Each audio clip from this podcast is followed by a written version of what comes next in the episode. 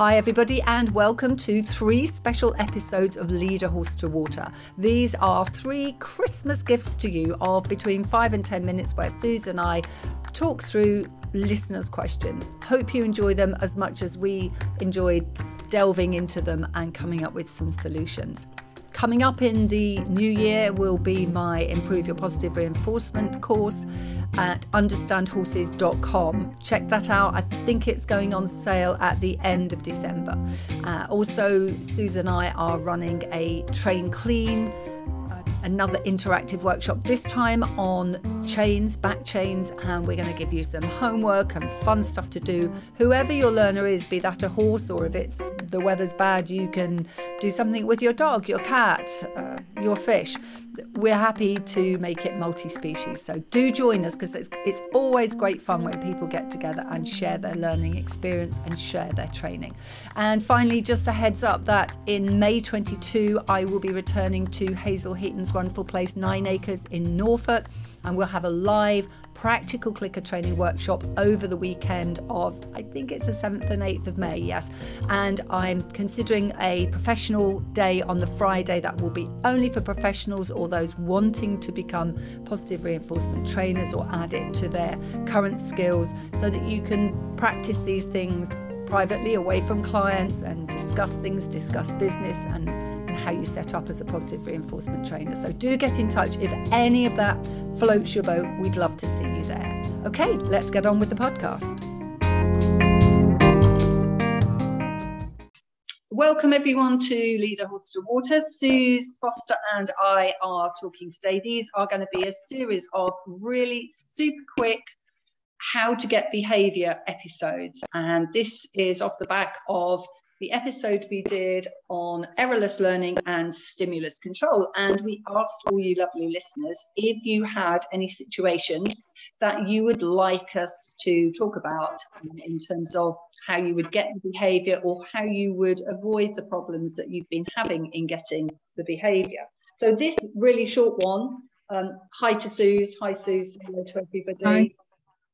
Uh, this one is from Drea, lovely Drea with Hovis, who has asked us in terms of breaking down, going from standing still, so Hovis doing stand still and chill, and her being able to walk all the way around him without him moving.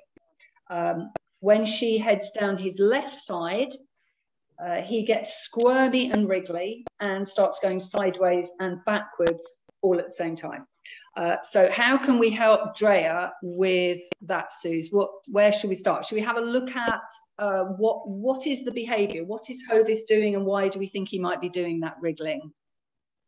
So, well, the behaviour we're looking for is that he stands still while we move, um, which is actually quite difficult for a horse that's used to following uh, humans' feet. So we move, the horse follows, um, also, quite often we are strapped to the food. So we're like a, a moving sweet shop. So, of course, they're going to want to come with us. So we need to explain to them that the food will always come back to them. So they stand where they are and the food will always return when they hear the click. Cool. And that's something yeah. we see quite a lot, isn't it? So Drea didn't feel too bad because she gives gave me the impression in her message that um, it has started to go wrong rather than it was going wrong. It was probably fine to begin with, but the more work she's been doing with him, different stuff, and she's been doing some great stuff. It, he is now getting to that fidgety stage where he doesn't probably quite believe that the food is going to come back to him. Well, this comes back again to our favourite stimulus control, doesn't it? Yeah. Which is something we've both been delving into recently with the dogs and the cats. Um, yeah. Do is there a cue on standstill? Does Drea have a cue? We don't know, I guess. Yes, she, does, have a cue, but I'm going to suggest that probably that Hovis has come along with, you know how you did with B. So part of B's cue for standing still is actually you moving your feet. Yeah.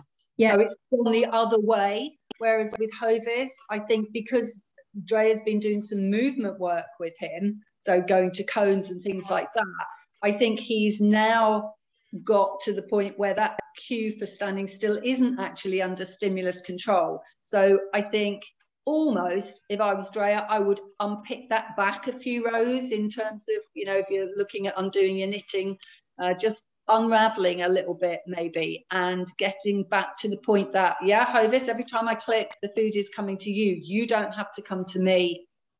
One thing that I've done a lot with different people over the years is take the food off them and put the food down somewhere in a bag or a bucket with a lid on and actually uh, you know divorcing yourself from the food so that the food doesn't look like it's carried by you anymore but you will just deliver it at the right time. So you know i think that's potentially i think we did we do that with b at one time as well not with b but i never carry food when i'm training with harry so always have food yeah um, in a bucket normally the other side of a fence because he would pull a lid off but yeah the food's the other side of the fence. Um, and also with Harry, I always either deliver it into a bucket or on top of a barrel. Yeah. So there's a very definite this is where you stand. And that's made a big difference. So Harry is very food. He's a big foodie and gets very yeah. frustrated. Um, if I go in with food, then I would likely have the same issue that Drea, is having. Yeah. Um, but the food is always kept the other side of a fence. I can walk all the way around him and click and go get the food. So he's learnt that loop. I click, I go to the food, and then I come back and feed him. Yeah. So I know that Drea has possibly issues with putting food there in terms of she often trains in a field, which is a, a problem for a lot of people. Yeah.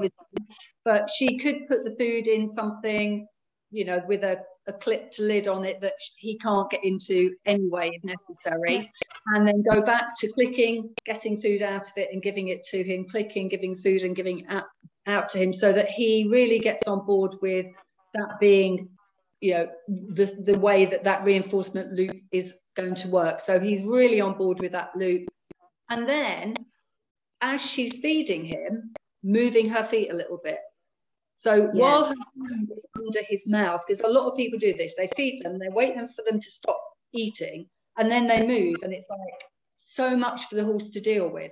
So moving her feet while he's still on her hand eating, or you know, you can almost move your feet a couple of centimeters at least backwards and building up from there so that he's used to her feet shuffling or just marching her feet up and down, not actually going anywhere. Yeah moving her feet around. So, yeah, I think there's that's for me, there's two things. So, the, his behavior of moving and wriggling is because he wants to keep himself lined up. He's he thinks he truly believes that he has to be in a certain position to be able to get food out of her.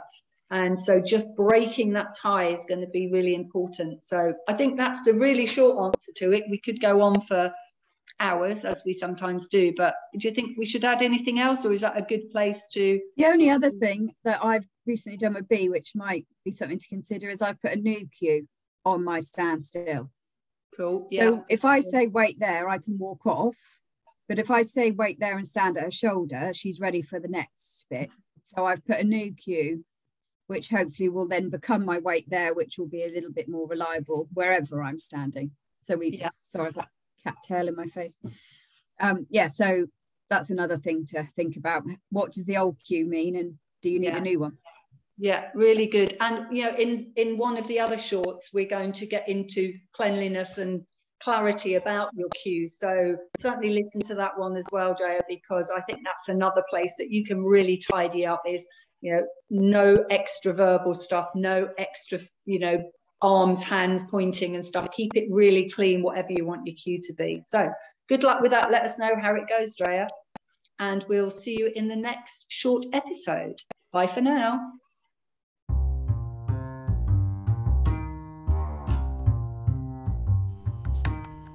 Thank you for listening. I really appreciate it and would love if you could reinforce me just a little bit more by sharing it on social media and with your friends. It's been a fantastic year. Loved having you along for the listens and especially for these three shorts. If you have any questions that you'd like answering in the new year, or if you have any guests in mind that you'd like me to talk to, drop me a message at www.equine.training. Or you can email me, trudy at equine.training, or find me on social media. I'm on Facebook and Insta. All the best for 2022, and we'll see you in the new year.